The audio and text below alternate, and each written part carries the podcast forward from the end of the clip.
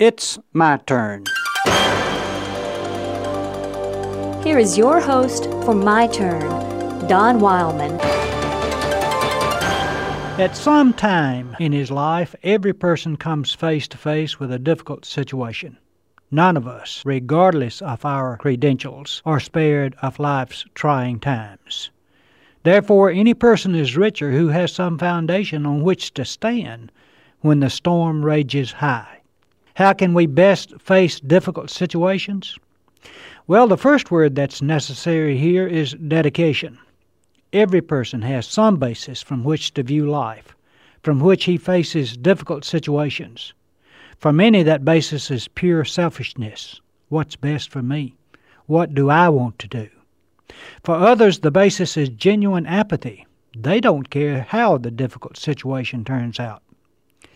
But experience shows us that those who best cope with their difficult situations are those who have at the center of their life a genuinely deep and abiding faith in God. Difficult situations aren't near as difficult when a person knows that above all and beyond all is one who can and will guide us in our difficult situations. The author of the 23rd and 27th Psalms was only expressing an attitude shared by countless multitudes. Then, the second word which is necessary here is decision. Study your situation carefully. Explore all possibilities open to you. Then make the decision which seems best. It may not be the decision you desire. In many cases, that option will not be open to you but it will be the best decision possible in a difficult situation. And that's what you're searching for. Most often, our choices in difficult situations will not be between easy and hard decisions, but between hard and harder decisions. That's the reason they're difficult situations. The difficulty comes not so much in having a hard task to do, but in deciding the best way to do it. We can sympathize with a man who had to divide the eggs into three categories small, medium, and large.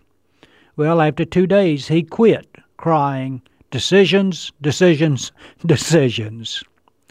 Prayer needs to be a part of our experience prior to making a decision in a difficult situation.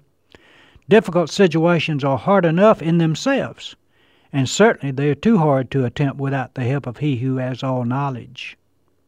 The final word in facing difficult situations is determination. Decision should be followed by action, else it only amounts to indecision.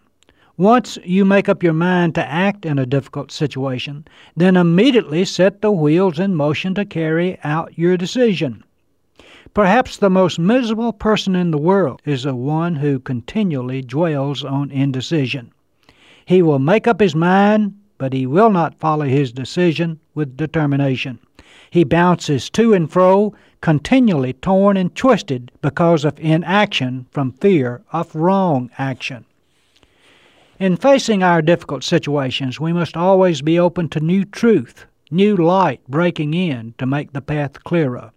But likewise, we must be determined to stay with the highest and best route open to us until that new light breaks. We must be determined to do our best in a difficult situation. In the final analysis, that's all that any of us can do in any difficult situation our best. And when we have done that, it is good enough. This has been My Turn with Don Wildmon, a production of the American Family Association.